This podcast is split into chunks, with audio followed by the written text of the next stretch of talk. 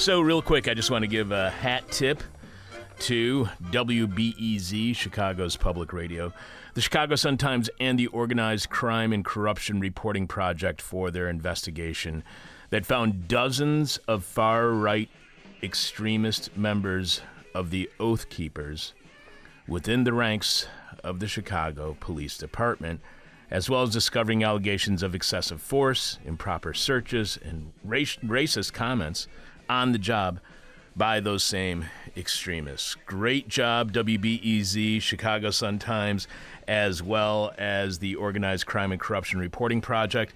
We usually do not give any kind of hat tip or commendation in any way to regular establishment media, but this time they've done a fantastic job. Really glad to see that this is finally coming out that the far right is very well represented within the Chicago Police Department. The future ain't what it used to be.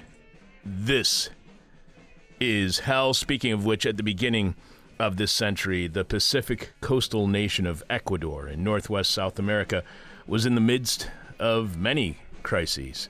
The economy was collapsing, crime was skyrocketing, and the nation seemed on the verge of implosion, if not collapse. Corruption was rampant. Ecuadorians were under increasing risk of becoming victims of crime. Financial instability was rampant, and inequality was still benefiting the nation's wealthiest and criminal organizations that were often linked together. Illegal drug trafficking was also exploding, while indigenous rights were being systematically ignored. But seemingly out of nowhere, Ecuador elected a president, Rafael Correa, who turned away from neoliberalism and the influence of the World Bank and International Monetary Fund. Soon, life started actually getting better. The instability and insecurity were disappearing, and everything just started improving. And it kept improving during President Correa's administration. After leaving office, his vice president succeeded him, but for reasons we will get into shortly, it was never the same. A week ago, Ecuadorians would return to the election booth to vote for a new president, and yet again, it came down to voting for the desires of big business or the demands of the people. Oh, yeah, and organized crime distributing cocaine and banana shipments. In a few minutes, we will have the return of columnist Mark Weisbrot, who recently posted the Center for Economic Policy and Research article Ecuador's election could have lasting consequences. Mark is co director of the Center for Economic and Policy Research in Washington, D.C. He's the author of the 2015 book Failed What the Experts Got Wrong About the Global Economy, which we discussed on the show with Mark when it was published. You can find that interview at our site right now, thisishell.com, when you search on his last name, Weisbrot, W E I S B R O T. Mark is co author with CEPR co director and past several time guest Dean Baker of the 2000 book, Social Security The Phony Crisis, which was incredibly prescient and is still very relevant today. Mark has written numerous research papers on economic policy. He writes a regular column on economic and policy issues that is distributed to over 550 newspapers by the Tribune Content Agency. His opinion pieces have appeared in the New York Times, Washington Post, LA Times, The Guardian, and almost every major U.S. paper, as well as the as Brazil's uh, largest newspaper, Folha de Sao Paulo. Mark has been on This Is Hell many times, as has Dean Baker and many of their colleagues at CEPR. CEPR has been supporting This Is Hell for a very long time, and we truly appreciate that support. Now, according to my records, and I do not trust our records, this is Mark's first appearance on This Is Hell since 2018. At the time, Mark was on to talk about his then just posted CEPR column, A Note About Our Backyard, the column considered the Trump administration's policy towards South America and what the administration could learn from the many State Department officials who resigned shortly after Trump appointed Mike Pompeo as Secretary of State in order to employ a more gloves off policy to the region. Find out more about Mark at his website, markweisbrot.com. Follow Mark on Twitter at Mark Weisbrot. Producing is Richard Norwood. Richard, it's been a while. How are you? I'm doing well. Uh, so the other day, I was walking to the bus. I was uh, just kind Grand, of the Grand Avenue bus. no. Well, I was in a different neighborhood. Okay. But, but um, just kind of uh enjoying the architecture of the uh, neighborhood. I got to an intersection and down the cross street comes a guy on a bike. Okay. He gets just, he gets near to me and he says, he yells out, "Have a blessed day, sir." and I, I I didn't say anything.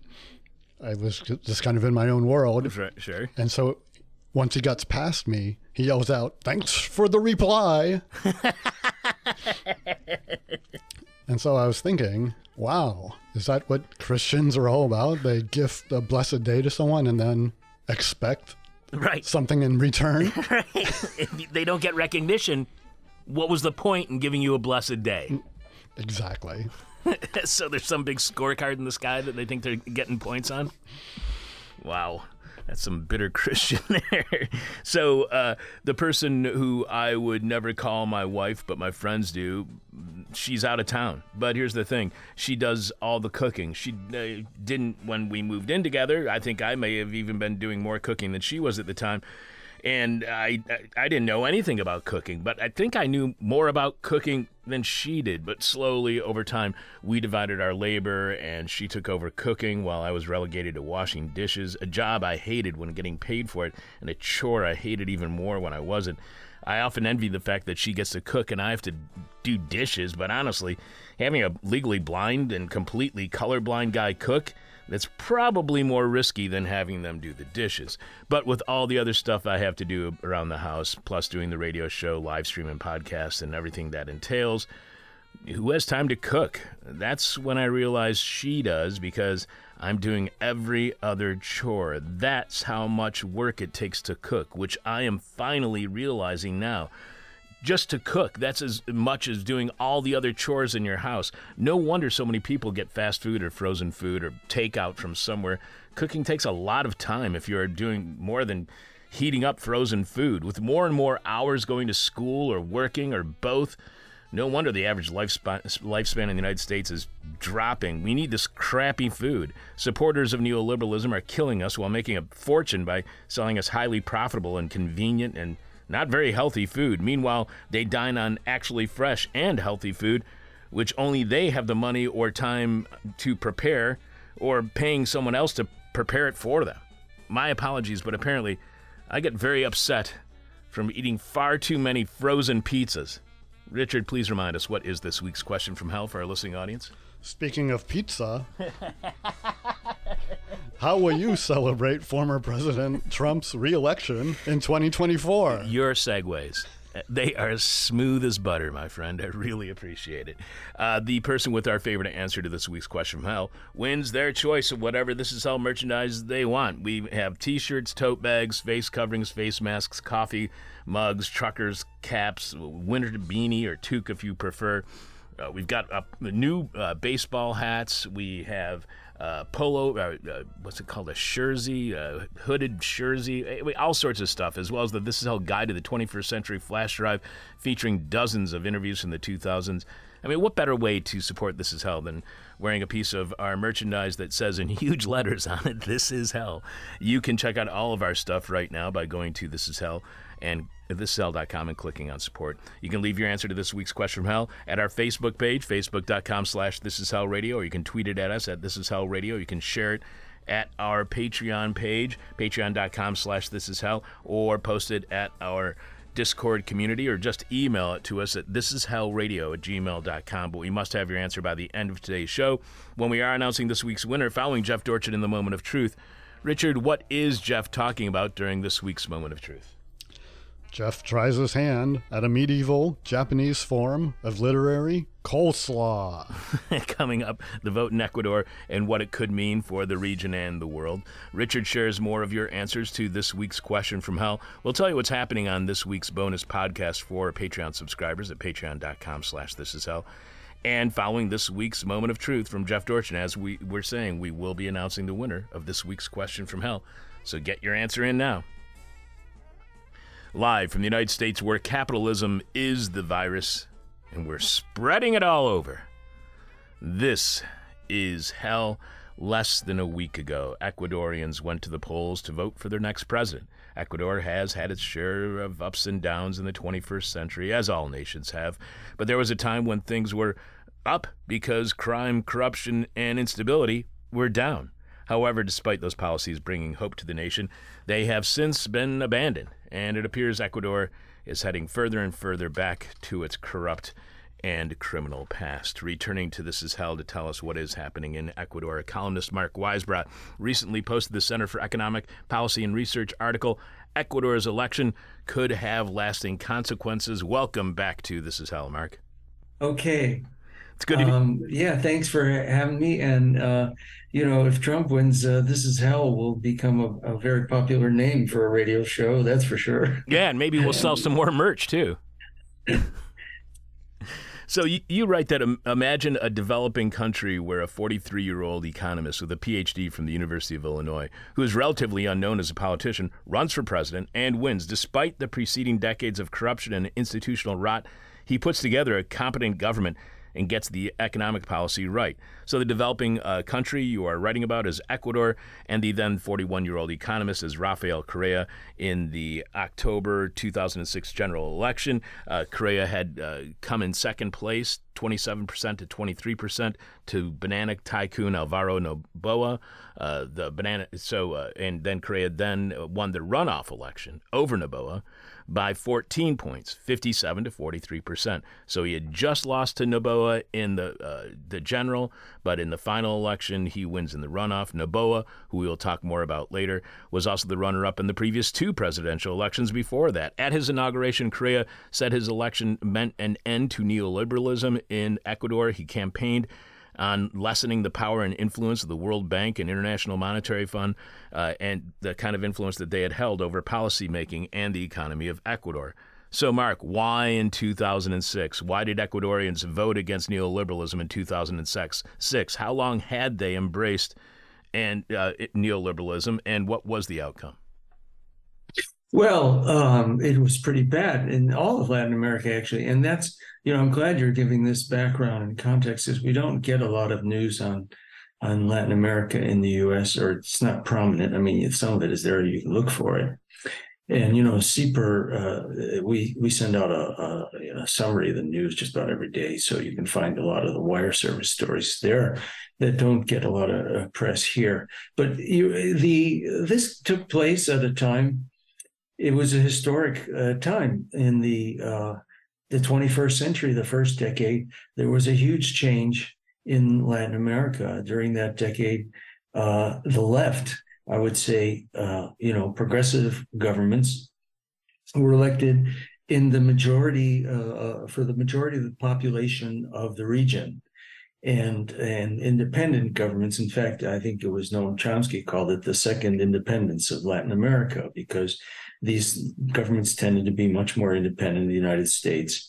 And I want to say also that for this background is that the this was in response to the worst economic failure in the region uh, in Latin American history, uh, 20 year uh, failure from 1980 to 2000, uh, where the uh, the income per person that's GDP, which is similar to income per person, uh, grew by only uh, less than 8% over 20 years. Now, by comparison, in the pre neoliberal era, the previous 20 years, 1960 to 1980, it grew by 91%. So imagine the contrast. And this is a story you don't hear that much here again because these supporters were, these uh, policies were supported uh, by you know institutions that you mentioned, the International Monetary Fund and the World Bank, the, the ones that failed uh, miserably from uh, 60 to 80. So you had that experience in Ecuador as well in the prior uh, two decades, and uh, Correa was elected uh, to change things. By the way, it wasn't, you know, income per person is the most basic, or GDP per capita it's the most basic uh, indicator that economists have for, you know, what happens to an economy, and and uh, and it's very correlated actually with uh, social indicators as well, you know, like life expectancy, infant mortality, and so on. And the uh, but you can also look at the poverty rate for Latin America from 2002 to 2013 uh, it fell from uh, 44 uh, to 28%. And the prior two decades, it had been increasing, actually. So this was just a drastic change. And in Ecuador, I think uh, that was in a lot of ways the most uh, impressive example of changing economic uh, policy if all the left uh, governments at that time because of the uh, the things that the, the government did. And this is a really important point for people who look at developing countries and economic policy in the world, because you know the standard orthodoxy, which you're familiar with, I'm sure, is that developing countries are very restricted by the global economy. They and what they can do. They can't uh, put controls on international investment or trade. They have to have rules and laws that uh, investors, especially international investors, like. They can't do these unorthodox things. And and and Ecuador uh, did, I think, the most in terms of uh, changing policy and doing things that some of them were uh, unprecedented. So, for example, they uh, they well they they they took over the central bank you know this idea that the central bank should be independent and not accountable to the government. That's a kind of a, the, one of the uh, most important neoliberal ideas that took root in, you know especially in the 1980s and uh, that uh, of course is a way of restricting democracy that the central bank can do things that throw people out of work. Uh, you, you know, as our central bank has done many times, and they raised interest rates, of course, uh, you know, recently. Uh, and this is something that they they changed, uh, you know, right away, and they also uh, put controls on the banks because so the banks were required to hold 45% of their liquid assets in the country. That's the kind of thing they always tell you you can't really do that. You know, you can't force these banks to do it, but they did, and they raised it to 60% in 2012. Now that was really important for Ecuador, and I, I don't want to go too much into the technical aspects, but Ecuador didn't have its own currency when Correa was elected and took office in 2007. They have the dollar. They have the dollar. They still have the dollar as their currency, and that really restricts a lot of what you can do in terms of interest rates and monetary policy. And so uh, they needed those dollars, and they were able to do it. They were able to uh, put a tax on capital flight to keep, uh, and that became an issue we'll see uh, later on, and most recently as well. But they put a tax on capital flight and they were able to keep a lot of money in the country uh, that way. And the bank's assets uh, that were held domestically increased from 33 uh, percent to 69% in just a few years. And so uh, that that was 2009 to, to uh, 2012. So that's the kind of, uh, the, and they even did quantitative easing, which probably nobody thought anyone could do when they didn't have their own currency. That's when the central bank actually creates money uh, to stimulate the economy, as we've created uh, trillions of dollars since uh, you know, after uh, 2008.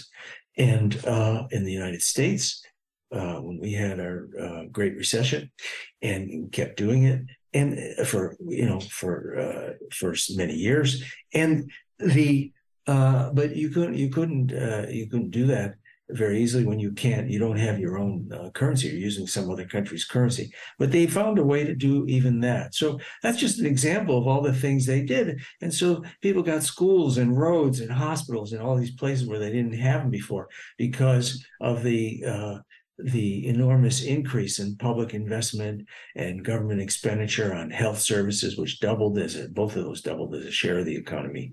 And so this was the kind of thing that they did and it was uh, very successful as a you know uh, poverty was reduced by uh, 41% and income per person grew about twice the rate it had grown for the last uh, 25 years and you point out that uh, Ecuador's economic success under Correa following his uh, election in 2007, quote, the numbers tell much of his story in, uh, or of the story. In the 10 years of his presidency, poverty fell by 41%, Income per person grew at more than twice the rate of the previous 25 years. Public investment in government expenditure on health services doubled as a share of the economy. Are those the kinds of mat- metrics that are rewarded by global financial markets and mechanisms. While Correa was trying to lessen World Bank and IMF influence over Ecuador, did Ecuador's economic success get the approval of the World Bank and International Monetary Fund? Because you would think economic success would equal approval from the Washington consensus. Well, they didn't approve, but they, he didn't he didn't need them. He didn't ever borrow from the IMF, so he didn't get any conditions from the IMF that the previous governments had had, and actually the, the governments that uh, followed him uh, after 2017, which reversed uh, the reforms as much as they could and and um, and uh, pushed them in uh, back in a neoliberal uh, direction. And that, of course, you know, was a, a failure in, in economic terms by these same uh, measures. And you know, poverty increased instead of decreasing, and growth uh, slowed. And in fact, uh, they had a terrible experience with the pandemic. It was one of the worst in the in the, the world, and and their income, their pre-COVID income, is not expected to be reached until uh, 2026. There was one of the worst uh, uh, recoveries, uh, economic recoveries uh, from the recession in uh, in the COVID recession in in South America. But Correa didn't have to deal with that because he didn't he didn't go to those institutions. You also write that Ecuador's success was part one of the story that began when Rafael Correa took office in 2007. But then he left office in 2017, and things went to hell in a hurry over the past six years. The first president of this period was Lenin Moreno, who came from Correa's party, but within months turned against it. Not only from the same party, but Lenin Moreno was Rafael Correa's vice president.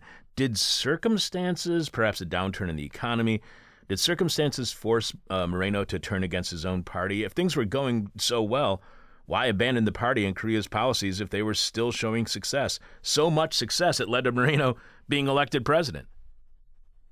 Yes. Well, uh, it wasn't. He wasn't. The economy wasn't uh, in crisis when uh, he took over, actually. But I think it was a it was a power struggle, and he decided to go uh, in a different direction, kind of in the neoliberal uh, direction. And of course, the party didn't want to do that, and so uh, he he engaged in what in, in, in Ecuador and Latin America is called lawfare he used the judiciary, uh, he purged it, and then used it to uh, persecute people, including uh, Correa.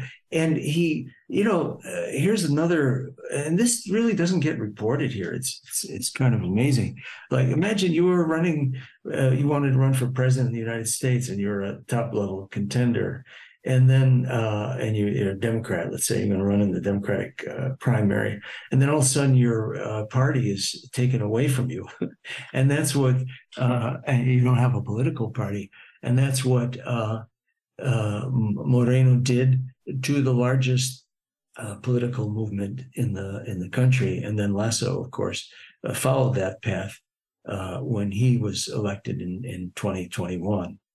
So uh, that's you know that's the kind of changes they had. And I, I, mentioned in that column you have you know some of the lawfare against the president himself. Yeah we'll get to that right now because you write that correa's successor moreno purged the judiciary and used it to persecute his opponents. This included Correa himself, who faces an eight year prison sentence if he comes home. Correa's charges and trial were a farce, with the court finding that he used psychic influence over others to commit crimes because it was so obviously a case of political persecution he was given political asylum in Belgium and can travel freely to almost anywhere besides Ecuador without fear of any extradition. The New York Times covered uh, Correa's conviction in April of 2020 as the COVID pandemic was surging globally. The Times reported Mr. Correa was among 20 people, including his vice president, Jorge Glas, accused of accepting $8 million in bribes in exchange for public contracts from 2012 to 2016. In addition to the prison term, the court banned Mr. Correa 57 years old at the time, from politics for 25 years. Now, this sounds much like the playbook used against Lula in Brazil, a presidency bringing uh, national economic success, more safety, more stability through increased social spending, leading to better and more accessible services like education and healthcare and higher worker wages.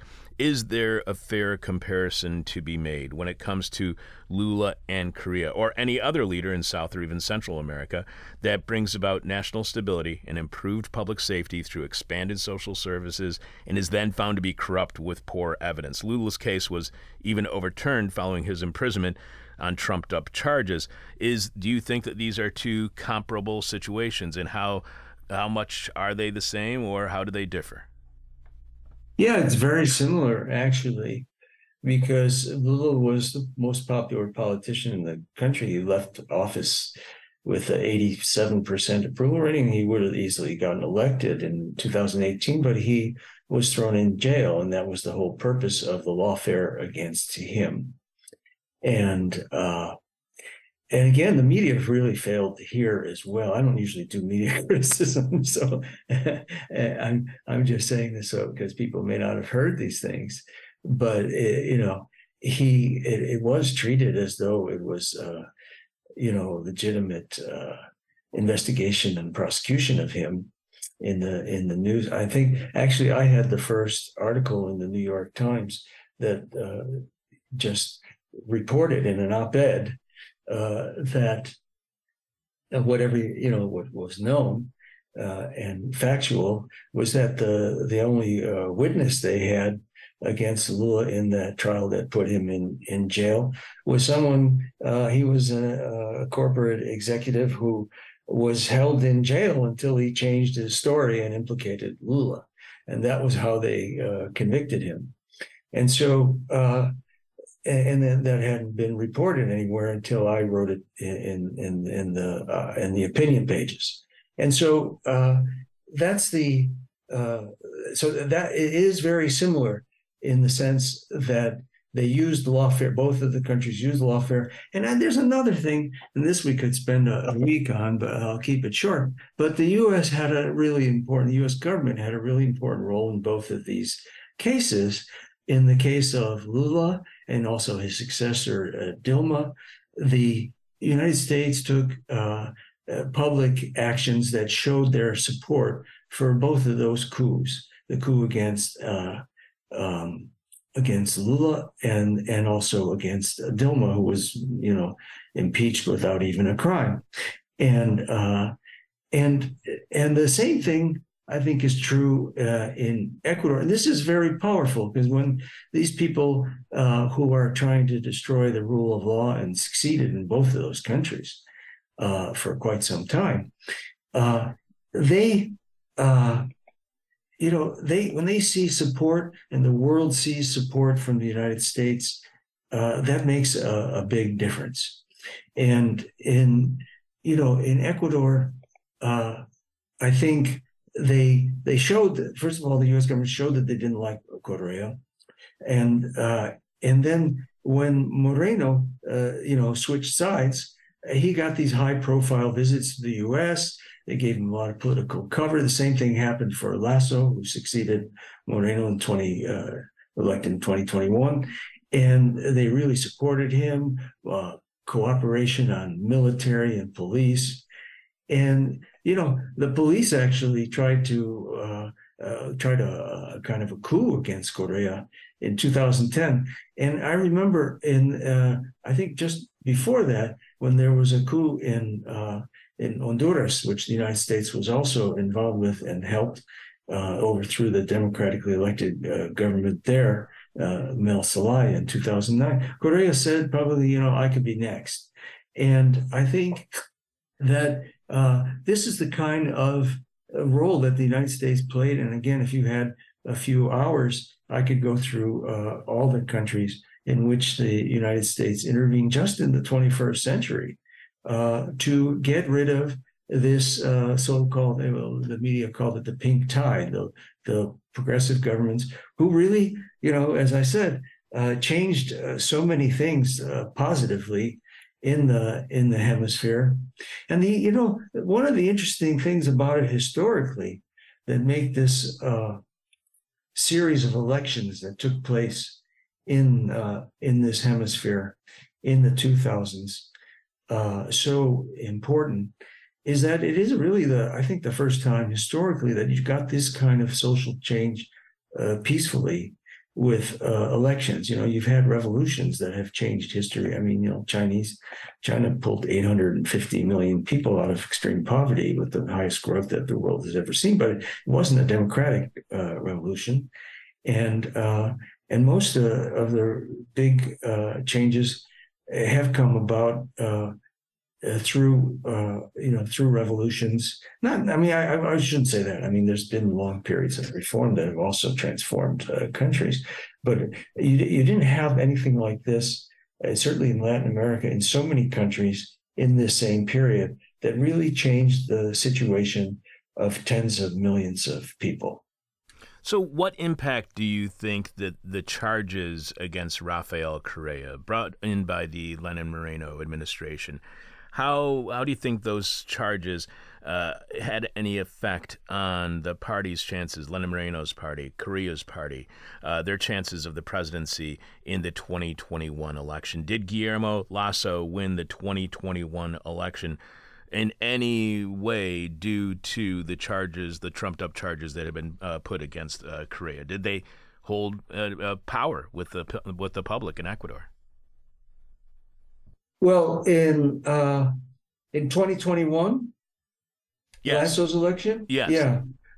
Oh yeah, I think I mean the the the Correa's movement again, the largest in the country, was severely handicapped by the lawfare. I mean, first of all, they didn't have the guy who could have won. The, you know, he's still immensely popular. By the way, he could win today if he were allowed to run. So they couldn't have him run. And uh, and as I said, you know, in the years prior to the election, their party was uh, stolen from them. They had to go through all these, uh, you know, transformations in order to, uh, uh and legal changes in order to even be able to run. And, uh, and, and so I think the, they definitely had uh, advantages that were due to the illegalities. You write that more frightening right now is the spiraling violence. Under Correa, Ecuador's homicide rate had declined from 18 per 100,000 to just 5.8 in 2016, one of the lowest in Latin America, but has since exploded in, at a, uh, to a projected 40 for 2023, one of the highest in the hemisphere. How much can that violence and crime just be blamed, as it often is, on the pandemic? Is there any evidence that a Correa like approach to the pandemic would have been any more or less successful, leading to a far more safe, whether it's safe from crime or safe from the virus, Ecuador today? Oh, yeah, I think there's no doubt. I mean, first of all, if you look at what Correa did for healthcare, uh, you know, doubling its percentage on uh, spending and as percent of GDP, and uh, you know all the improvements they had, and then you see uh, what's happened uh, since, and the failure, the COVID was a terrible failure. Uh, what they how they've dealt with it under the you know the governments that followed, and I think the uh, the other part of it, in terms of the crime, uh, you have this uh, connections between uh, both Lasso and the president who just won, and and organized crime. And you've had you know three letters from the U.S. Congress actually in the last year uh, calling for investigations because of these uh, these corruption and crime. Here's something that uh, Representative Grijalva uh, released a, a statement uh, on October 13th, uh, just you know less than uh, two weeks ago, and uh, because what happened was there were six there were six men that were arrested in connection with this assassination of a presidential candidate, Fernando Villavicencio, on August 9th. And uh, the FBI actually went down there right after to help investigate. And what did the government do? Here, uh, Grijalva describes it. I'm deeply concerned I'll quote from him the news of the death of individuals under government custody who were suspects in the assassination of Ecuadorian presidential candidate Villavicencio. The failure to protect people in custody, which could have provided critical information on this assassination, is inexcusable. It raises more doubts and concerns about connections between government officials and organized crime in Ecuador, especially at a critical juncture of the nation's history. And so, you know, this is something that, again, the media missed this too. I mean, uh, why why did they put these people who had the information on the assassination or believed to have had it and were believed to have been involved? They put them in uh, in one of the most dangerous prisons in the country, which was, you know, where the prisons are really run by gangs and organized crime, and they could be killed in five minutes, you know, and and they were killed, you know, pretty soon. And it's interesting too, they were killed uh, very soon after uh, Secretary of State Blinken uh, offered a five million dollar reward for information uh, leading to the arrest and conviction of the assassins uh, of uh, of this presidential candidate. Now, I don't think he did this on purpose, but you can imagine uh, that uh, you know these people were not going to talk, and and then they you know maybe either they we don't know what they were thinking you know when the reward was offered, but you can imagine that the mafia and organized crime, which was uh, very likely involved in the assassination of the candidate, they saw that this reward was there, and it was right after that they decided, uh, or someone decided to kill all these people so there would be no witnesses. And I think it probably changed their calculation. And again, I don't, I don't, I don't know that anybody in the State Department uh, thought that that would happen. But I'm saying that this is the kind of uh, situation you have there when you have this kind of control and connections between organized crime and Lasso himself. You know, we didn't actually say how Lasso got to the point uh, of um, having these new elections halfway through his term. But that happened because he has the right under the law to call for uh, new elections and uh, and then uh, you know to finish his term. And, and instead of finishing his term, that is a, a, new president, and that's what happened in May. He did that because uh, he was facing impeachment uh, for all the corruption and again the connections to organized crime that uh, that uh, these uh, three congressional letters uh, mentioned, or this was a statement. The other two were letters in April and June, and he he uh, so he called he called these new elections, and that's how we got to the the place we are right now and he dismissed the National Assembly as well. This is during an impeachment inquiry into Lasso, and that impeachment inquiry included uh, connections that he has had and revelations that were made through the Pandora Papers. You write of Moreno's and Lasso's presidencies, the results of the six year destruction of the rule of law and policy reversals were not pretty. Poverty reached its highest level in a decade just before the pandemic. The most recent data show a poverty rate 17% higher than six years ago. So, who benefits from this rise in poverty if this if these uh, policies are being pursued that lead to increases in poverty? Who benefits from that increase in poverty? Well, I, it's not clear. I mean, sometimes they do these things just because they believe in it and it isn't necessarily benefiting them.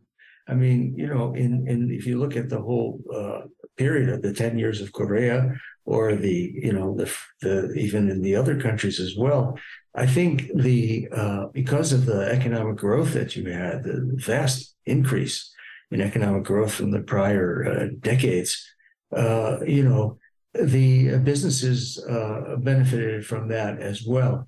So in this one, it's hard to see uh, who uh, benefited, or that the majority of the businesses in the country, let's put it that way, uh, benefited from the uh, you know the reversal of Ecuador's reform.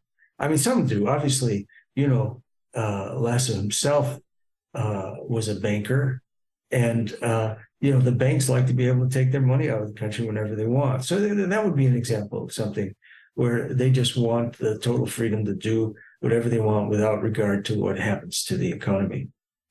We are speaking with columnist Mark Weisbrot, who recently posted the uh, Center for Economic Policy and Research article, Ecuador's Election could have lasting consequences. Your article that we're discussing was posted on Saturday, October 14th. This past Thursday, October 19th, Ecuador held their election. But prior to that vote, you wrote the candidates represent opposing sides of the policy choices, goals, values, and interests that brought about the sharply contrasting results of the two preceding uh, episodes.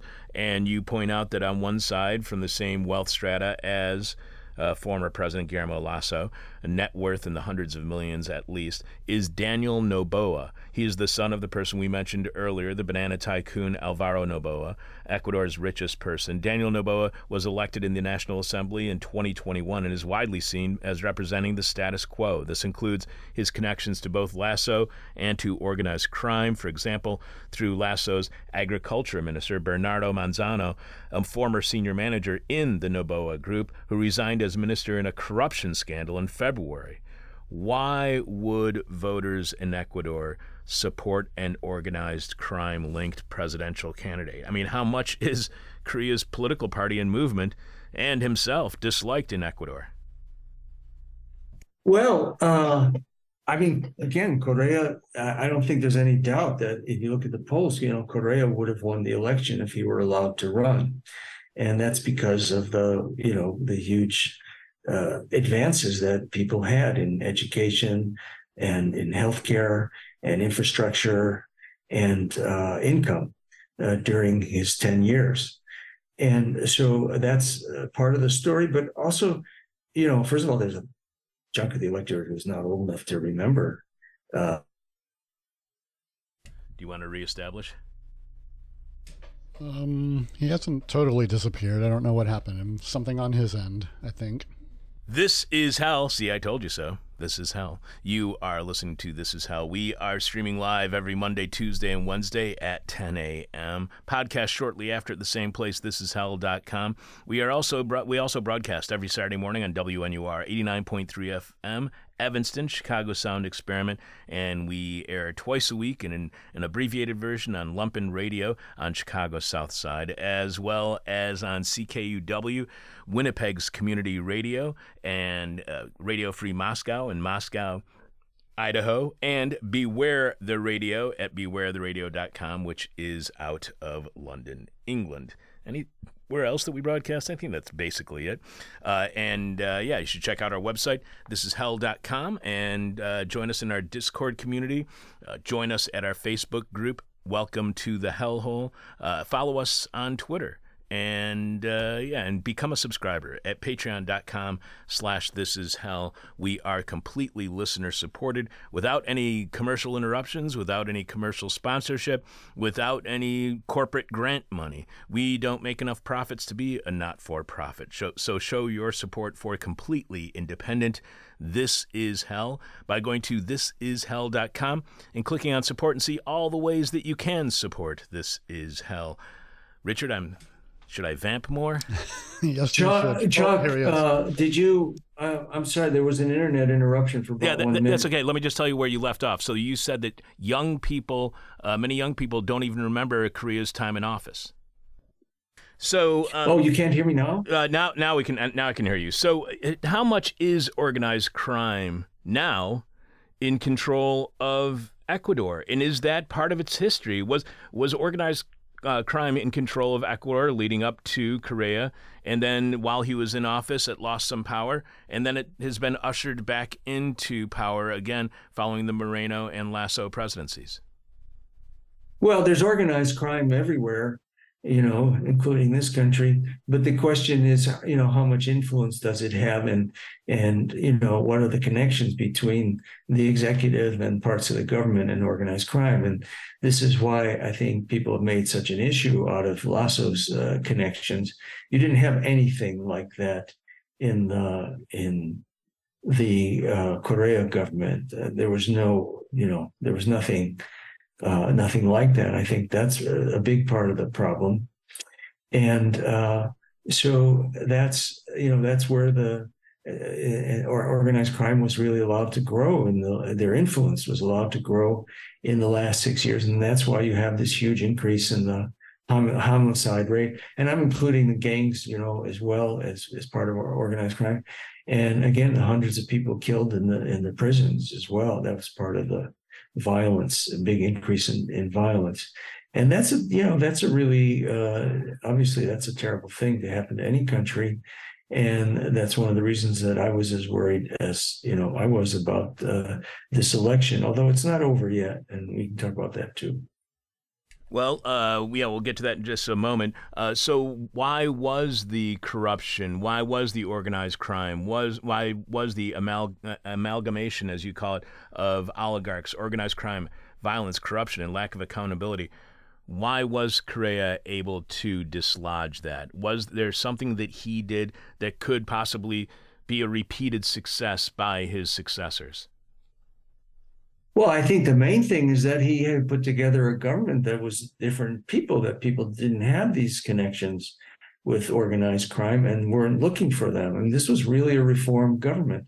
That's how they were able to change. Uh, they changed the institutions of the government. I mentioned the central bank, but other ministries as well. They were, uh, you know, they were organized in a, a different way to try and uh, change the economy in a way that would uh, produce the results that they actually produced in terms of income, education, healthcare, infrastructure.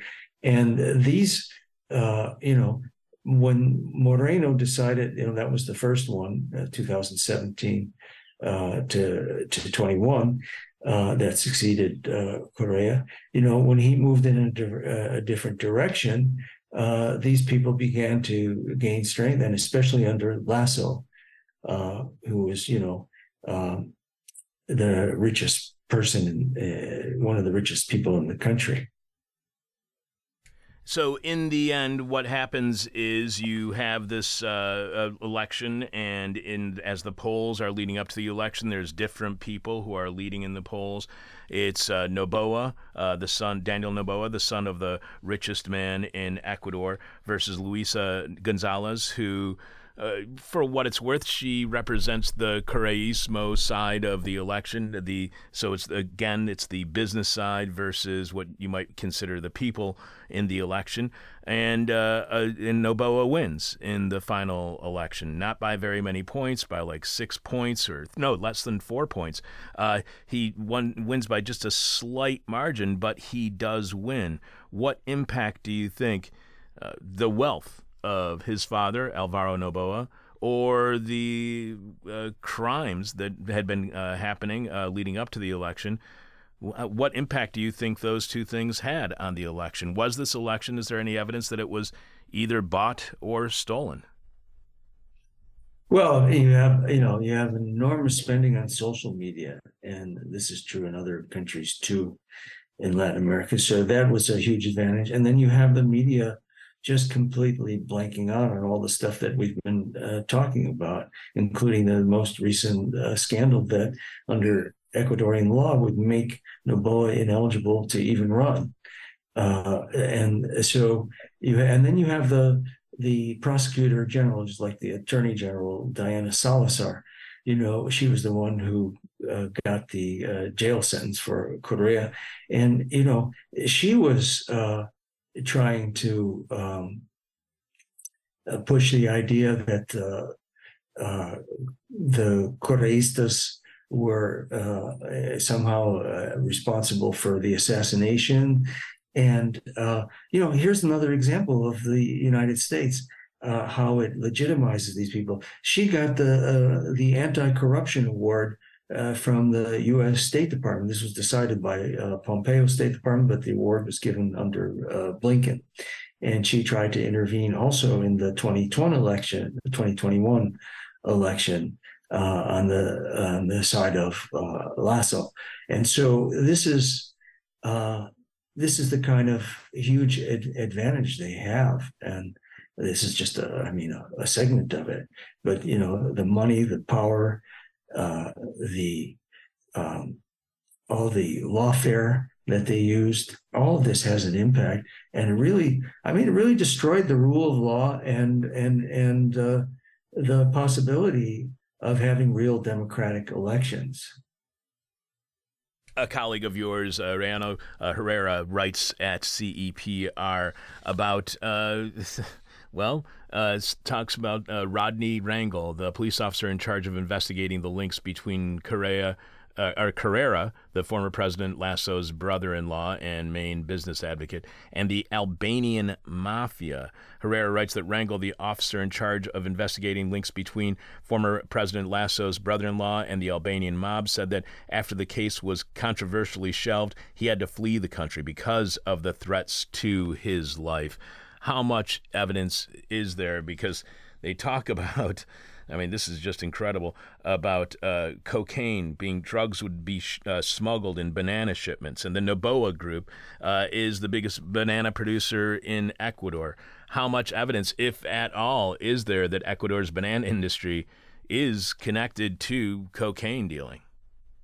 Oh, I think there's a lot of that. The question, you know, I mean, just in the last couple of months, uh, the biggest shipment of cocaine ever uh, to arrive in Spain came from Ecuador in a in a banana boat, and it was nine and a half uh, tons. And of course, nobody. Know, this is the strange thing about it. I mean, I I've been looking for the follow up on this story as well. You know, it'd be nice to know like whose boat was it, and uh, you know that's not reported. But I think it will. Be, there will be investigations at some point. point and uh, but that's yeah i mean you know right now you don't have the hard evidence that implicates you know the Noboa uh, family or others but there's no doubt there's a huge connection between the banana uh, uh exports and uh, cocaine exports and Mark, you were mentioning earlier that Daniel Noboa may not have actually been eligible to run for president. Why is that the case? Because in 2017, Ecuador passed a law that specified, and this has been an issue, uh, it was an issue with Lasso as well, uh, that said that um, if you want to run for public office or hold public office in Ecuador, you can't hold uh, assets outside the country in uh, tax places that are, are called are considered tax havens, like uh, Panama, and uh, so that's where that's why uh, it was, uh, you know, it should have been a major scandal when uh, these documents were discovered right before the election, showing that he actually does, uh, does own these documents, these, sorry, these assets. So, how much does the outcome of the election as it stands right now, or even a future election, if they have to have a, another election because uh, Daniel Noboa does not qualify to be an uh, elected president of Ecuador, uh, how much does the election determine the fate of the Noboa family and its businesses? Well, we'll have to see. I mean, you know, right now, the uh, the party of uh, is still the largest in the Congress. They actually gained a little last election, and uh, so they have about uh, 38 uh, percent. And I think the um, the next biggest is uh, maybe uh, 21 percent. So they're the dominant party in the Congress, and it is possible that they'll find a way to uh, cooperate on some issues. I mean, the best thing would be uh, issues that help to restore the rule of law in the country. I think, and because otherwise you're not going to get rid of the murder uh, problem, uh, and that you know we'll we'll have to see what happens. I mean, right now uh, there are some uh, indications that that's possible. I think that's what you know that would be the the best outcome that you can you can imagine going forward. One last question for you, Mark. We've been speaking with columnist Mark Weisbrot, who recently posted the Center for Economic Policy and Research article Ecuador's election could have lasting consequences. As you know, Mark, our final question is always the question from hell, the question we hate to ask, you may hate to answer. Our audience is going to hate your response. Again, the headline of the story Ecuador's election could have lasting consequences. What are those lasting consequences, not just for Ecuador, but the region and even the world? Does this yet again prove to the United States that lawfare works and it's a way to legitimize a coup? Well, it, it's you know they have obviously used it. They've intervened, and uh, you know again we could spend hours on all the interventions just in the 21st uh, century. That you know you mentioned Brazil, but there was also Argentina, and there was Uruguay, and there was Bolivia, where they did a coup in 2019 uh, that was led, you know, a mil, uh, an actual military coup to remove the uh, democratically elected president there, and that was very strongly supported by the United States and uh, someone acting on by their on, on, their behalf, who was the head of the Organization of American States, and they oversaw the election. They lied about it, and uh, but the the uh, the party of Evo Morales did come back.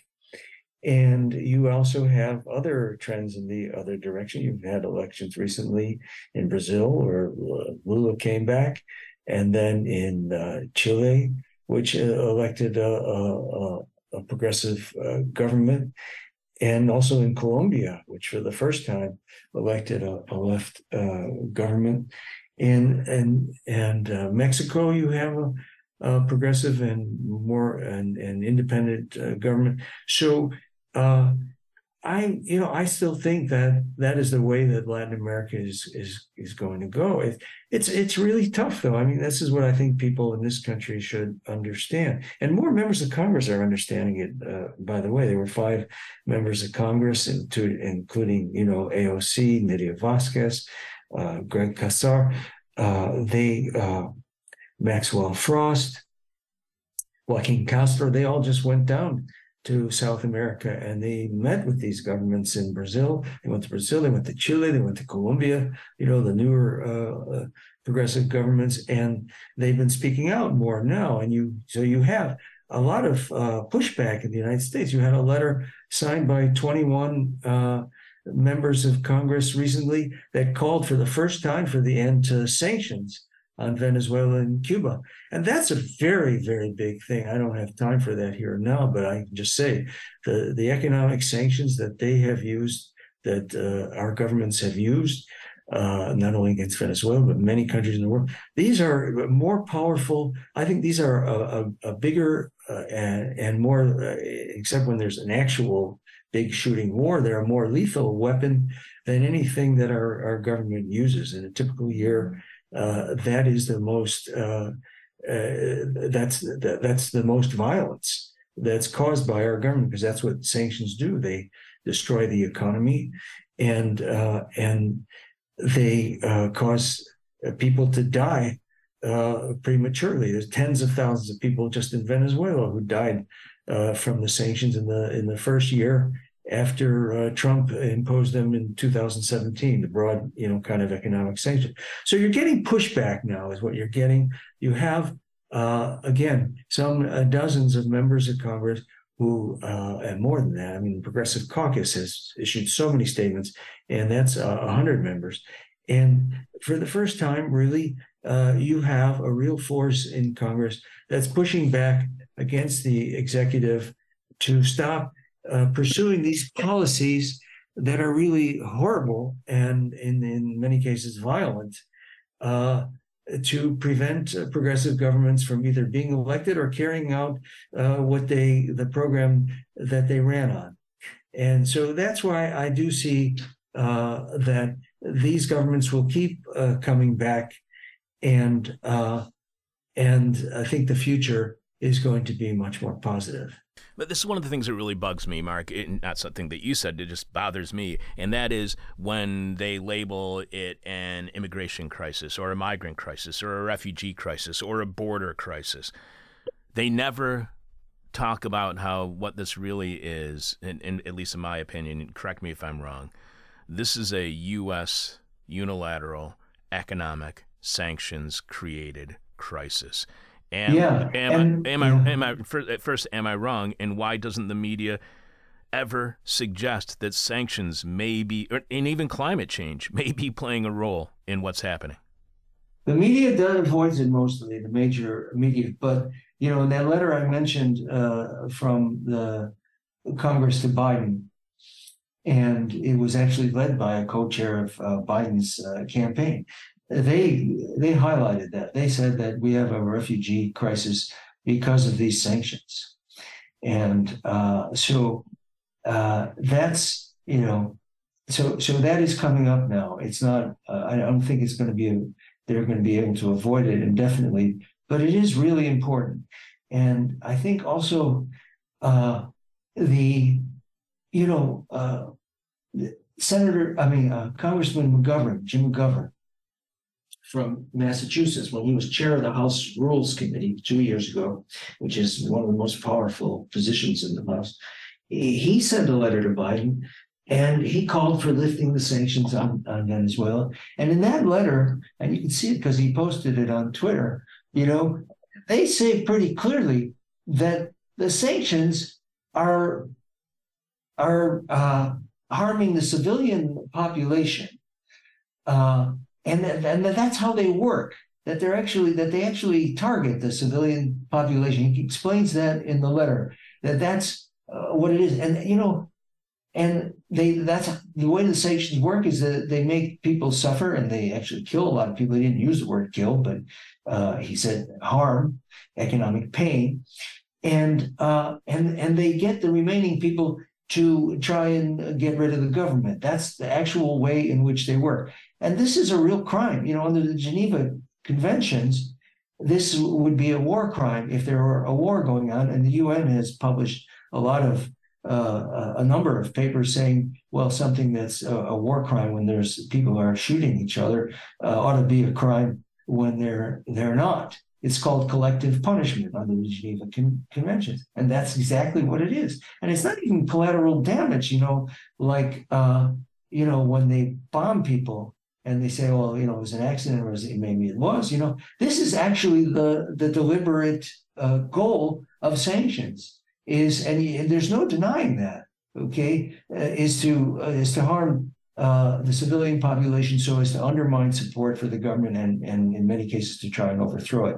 And you know, Pompeo actually admitted that so openly. He didn't care, you know. And uh, but this is coming from the Democratic side. This is coming from people who are against it. Uh, and so I think that's really important. That is the thing that most people don't know. And the reason I'm mentioning the sanctions is because this is how the United States exerts uh, most of its influence and is able to uh, support and keep and move, uh, you know, behind governments uh, like Noboa and against governments like uh, Correa or the, the uh, progressive governments in, that we had in Argentina, you know, Nestor and Cristina Kirchner. I mean, they've they've done so much uh, against them, and the threat of the sanctions, I think, has become their most uh, powerful weapon.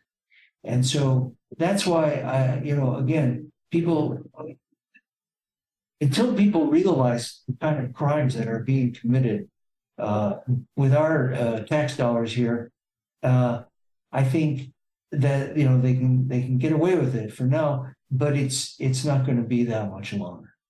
No, and the blowback is going to be horrible. Mark, I really appreciate you being back on the show. I promise you will be less than five years from now that we have you back on. It's great to hear your voice again. Say hello to Dean and everybody at CEPR for us. Thank you so much for all the years of support from the Center for Economic Policy and Research. Really appreciate it. Thanks, Chuck. Glad to be here. All right, take care. You too. Staring into the abyss so you don't have to. This is hell, and who knows what will happen over the next few years with or days even, with Daniel Noboa as Ecuador's president. But as he is the son of the richest man in the country who happens to make a fortune off exporting bananas, which is a very popular way to distribute cocaine globally, you can bet the IMF and World Bank and even the Biden administration is gonna love it. If you have a better understanding of what happened in last week's elections in Ecuador after our conversation with Mark Weisbrot, show your appreciation by becoming a subscriber to our weekly bonus Patreon podcast, which goes live on Patreon at patreon.com slash this is hell. every uh, Thursday, sometimes Friday morning at 10 a.m. Chicago time. It's going live on Friday or Thursday morning this week. Or you can show your support for completely listener supported This Is Hell by visiting thisishell.com and clicking on support.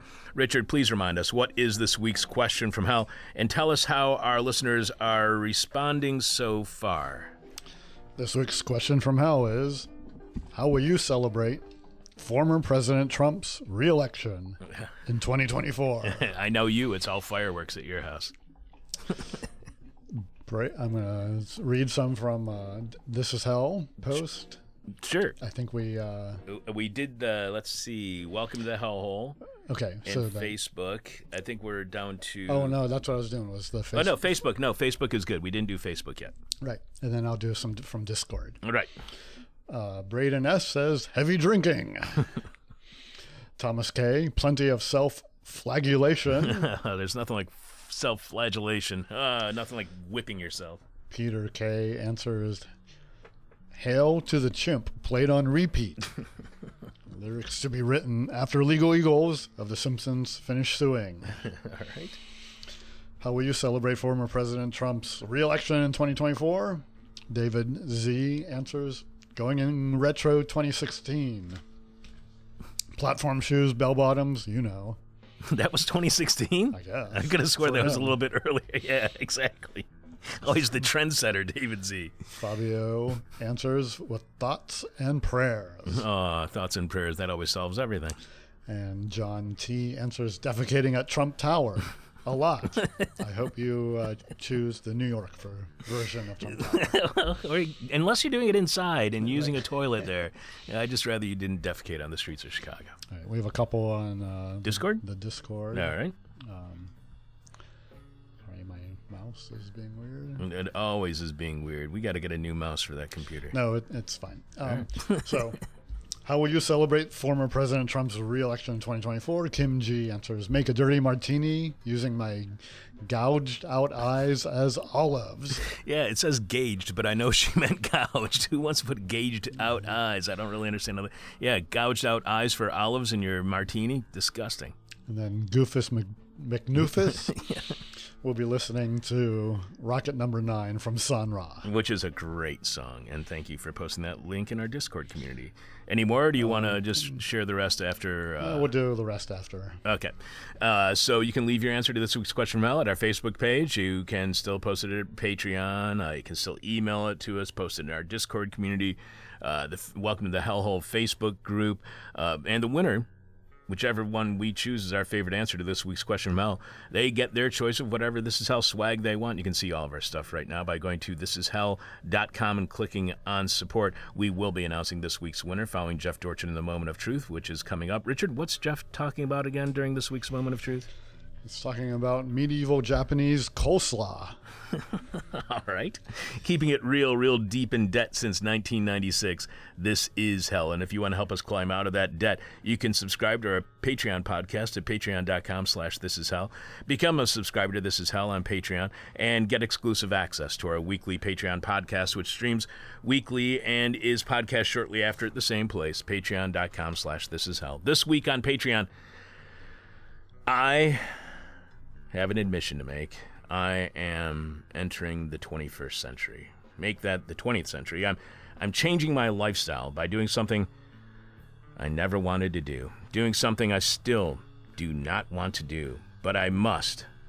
For not only my own sake, but for the sake of my family, friends, friends who are family.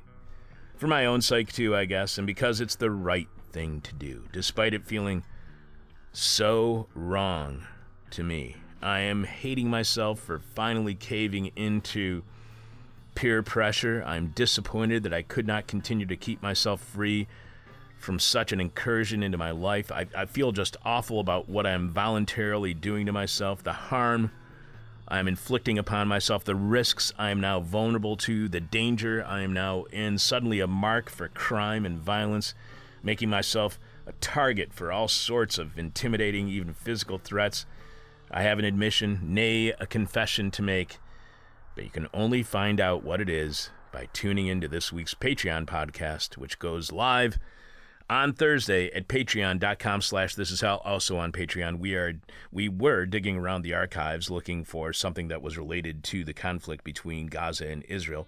And we found a September 6th, 2008 conversation. So a little bit over 15 years ago, a discussion we had with Jessica Montell, executive director of B'Tselem, the Israeli Information Center for Human Rights in the Occupied Territories.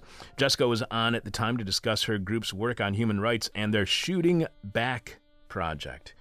Here's how B'Tselem described the project at the time. In January of 2007, B'Tselem launched Shooting Back, a video advocacy project focusing on the occupied territories. We provide Palestinians living in high conflict areas with video cameras with the goal of bringing the reality of their lives under occupation to the attention of the Israeli and international public, exposing and seeking redress for violations of human rights.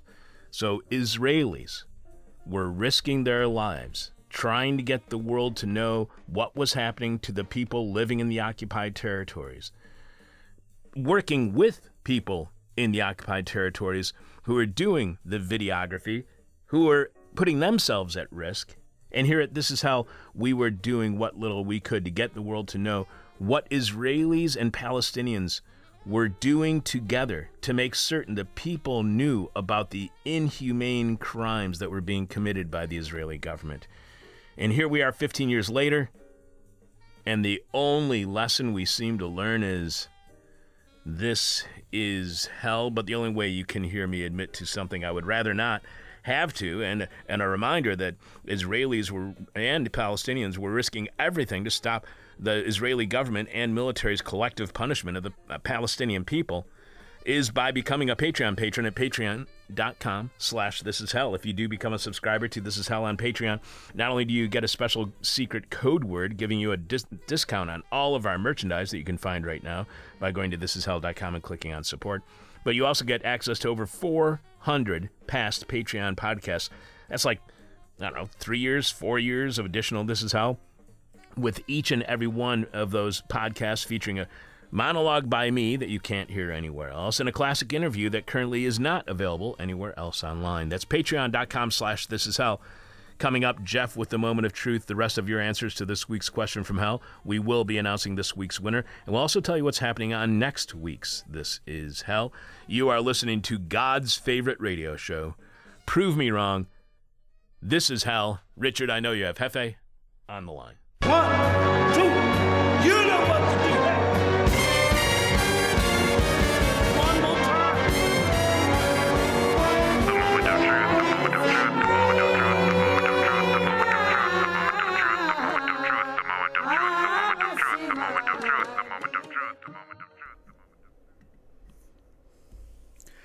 Zuihitsu Zatoichi, a word coleslaw. Always hoping to broaden the literary knowledge of the listenership, as well as my own, according to the theory that a well rounded left is an agile left, I present the following word coleslaw. Zuihitsu is a literary form originating in medieval Japan in which subject and style are apt to change as the writer's mind flows along a river of words. That's how I understand it, anyway, and we all know the flaws in that jalopy. Nevertheless, Part 1 The Swordsmanship of Zatoichi. Although blind, the monsieur slash swordsman, when he wields his blade, never misses. Toss a lit candle into the air, and a moment later, two half cylinders fall to the floor. The inerrant five body blade of his katana has split the candle into two perfect halves from top to bottom. Even the wick has been split down the middle, the two half wicks still aflame. Likewise, present me with a whole green cabbage, or an idea. Toss it in the air, and with my stainless steel cleaver I will cleave it in twain. Now what was once singular is rendered a pair, and so on and so on with the cleaving I go, until I have cloven one entirety into many bits of a dismantled oneness, each a disparate portion from the others. And then, of course, the dressing is applied, but the salad lotion does not merely clothe the bits singularly, nor does it cloak them collectively under one viscous parachute. The so called dressing is the glue which binds the bits, so that what was cleft apart now cleaves together into a holism far more than the sum of its orts. A whole slough becomes a collated slaw, or coal slaw.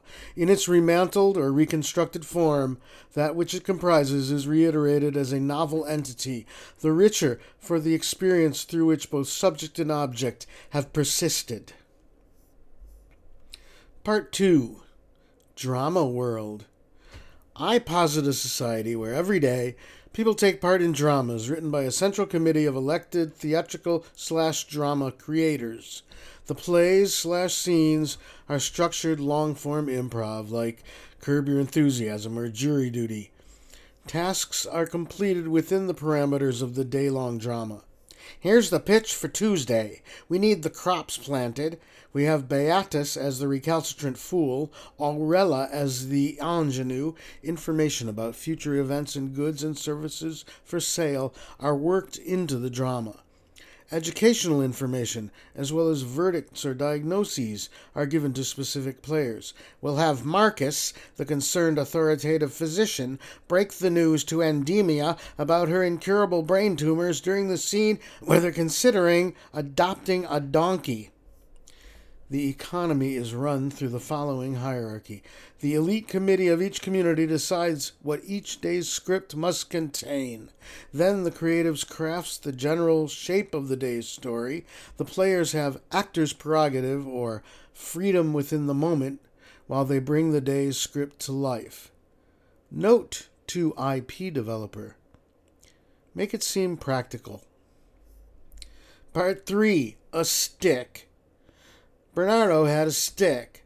It looked like a wooden matchstick, like one of those Ohio blue tip matchsticks, but without a match head.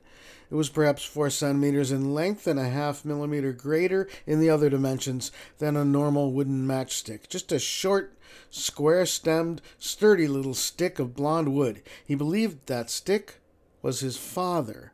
It lived in a small top hat, like one a Scrooge McDuck's Pez dispenser might wear.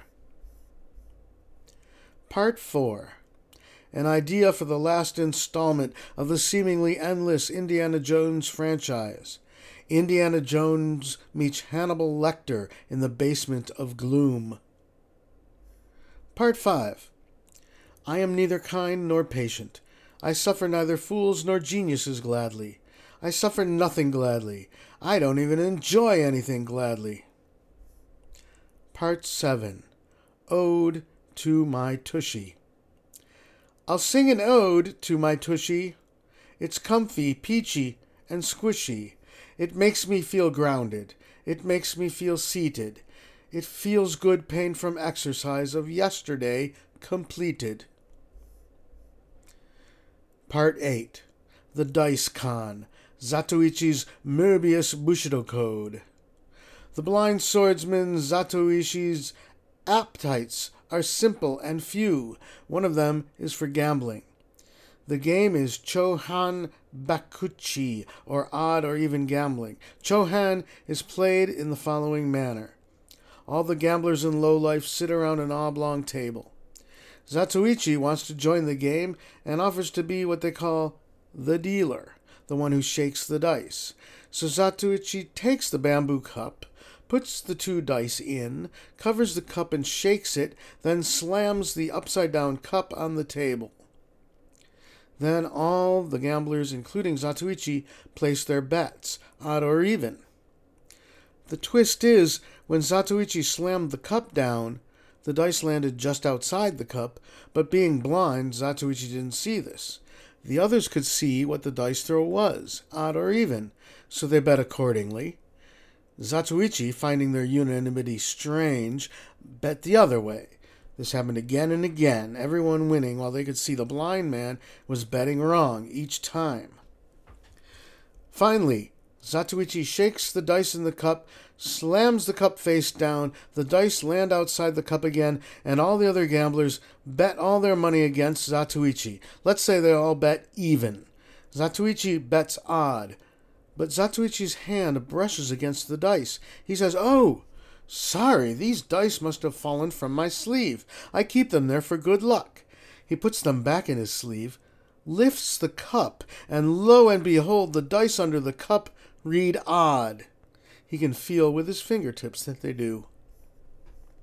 He begins to collect his money, but the gamblers and lowlifes object. What's wrong? Zatoichi wants to know. You mean you were betting on the dice outside the cup? You must bet on the dice under the cup. Don't you know the rules? They are confused and angry. He says, Don't try to take advantage of a blind man. What a reputation you gentlemen will garner if you behave in this fashion. In this way, by flipping the greed and deception of others against them, we will win our world back from the acquisitive class. This has been the moment of truth.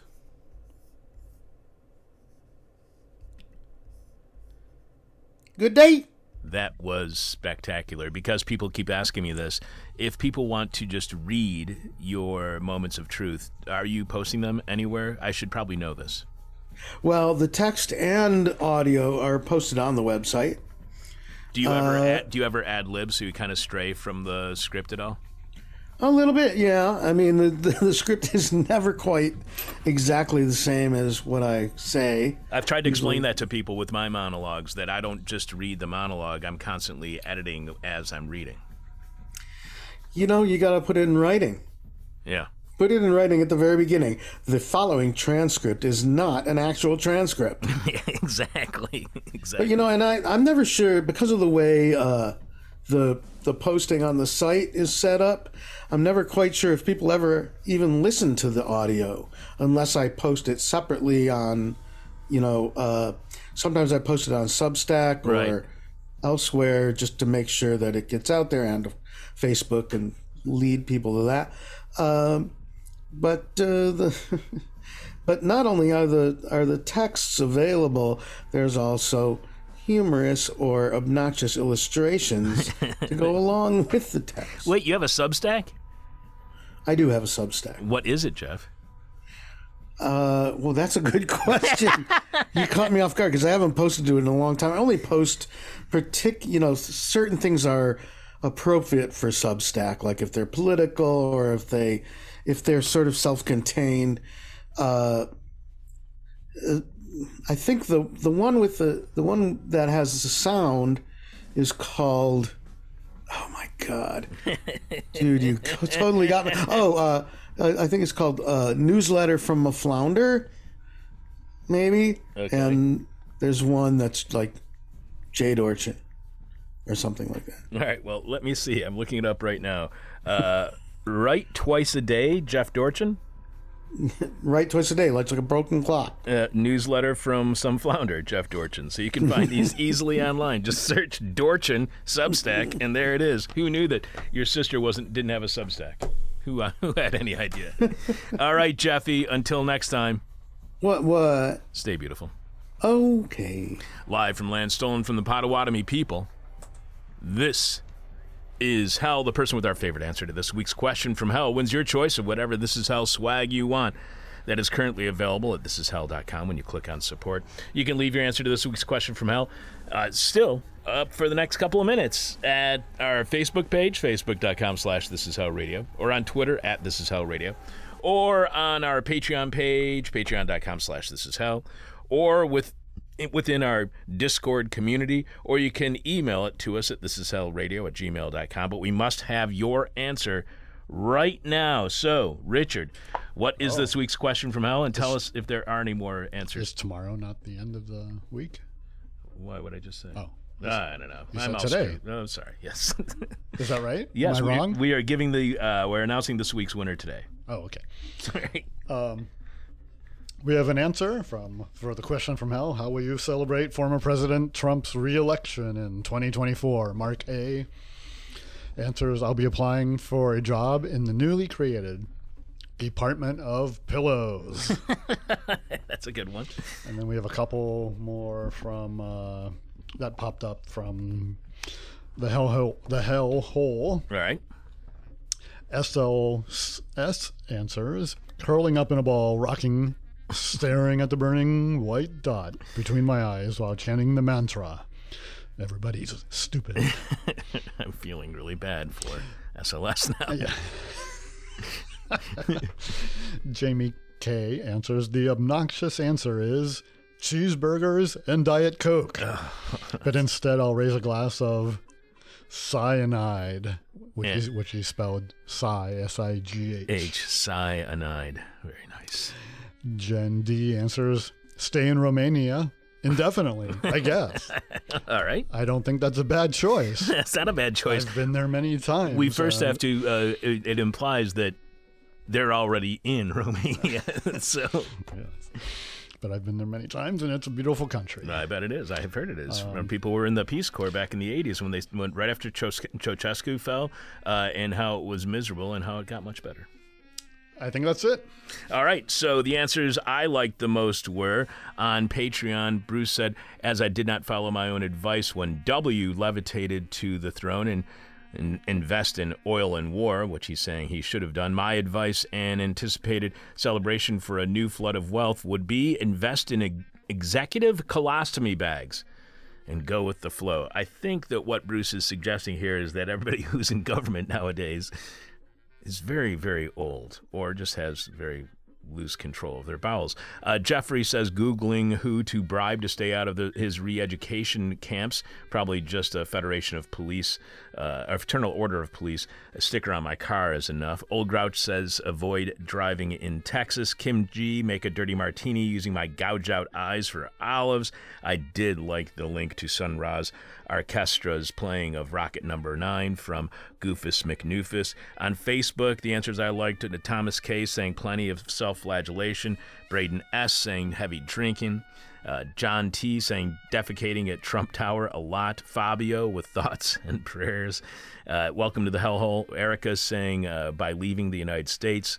Kobe says that the way that he will be celebrating uh, President Trump's reelection in 2024, I will turn the alarm off and roll over. Nick saying maybe cocaine induced psychosis. Jen staying in Romania indefinitely, I guess. And Michelle saying hemlock tea on Twitter. So, any of those really stand out to you, Richard? Nothing particular. You choose. Uh, I'm going to say Kobe is this week's winner. Uh, Kobe's answer to this week's question from Hal How will you be celebrating President Trump's reelection in 2024? I will turn the alarm off and roll over. So, congratulations, Kobe. We'll be contacting you shortly. Send us your mailing address and tell us what piece of This Is Hell merchandise you would like, and we'll get it in the mail to you immediately.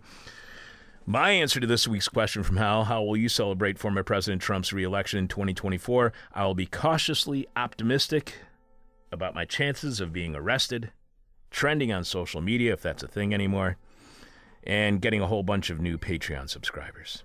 Again, very cautiously optimistic. Thanks to everyone who sent in an answer to this week's question from Hal. Richard, who is currently our only confirmed guest for next week's show. Sophia Goodfriend wrote the Baffler article Blunt Force Precision Warfare Does Not Exist. Sophia is a PhD candidate in anthropology at Duke University with expertise in surveillance and digital rights in Israeli and Palestine. Man, that's the kind of la- last name you want. Good friend, you know. Like, so how'd your family get that name? What do you think? We're real good friends, you know. That's great. Mertz just means store.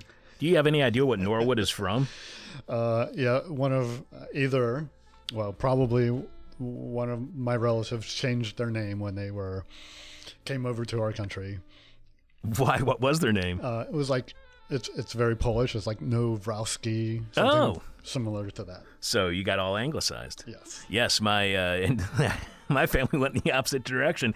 Uh, my grandmother's last name was Stedron, which is a very known Roma name, and so when they were at Ellis Island, they asked the person uh, to put an SKI on the end because being Polish was seen as better than being somebody who's Roma or Bohemian, and uh, uh, Polish people were known as uh, hard workers. So my grandmother's name was Stedronsky when I knew her, but prior to that, it was Stedron. We had to go up to be Polish. You went away from being Polish.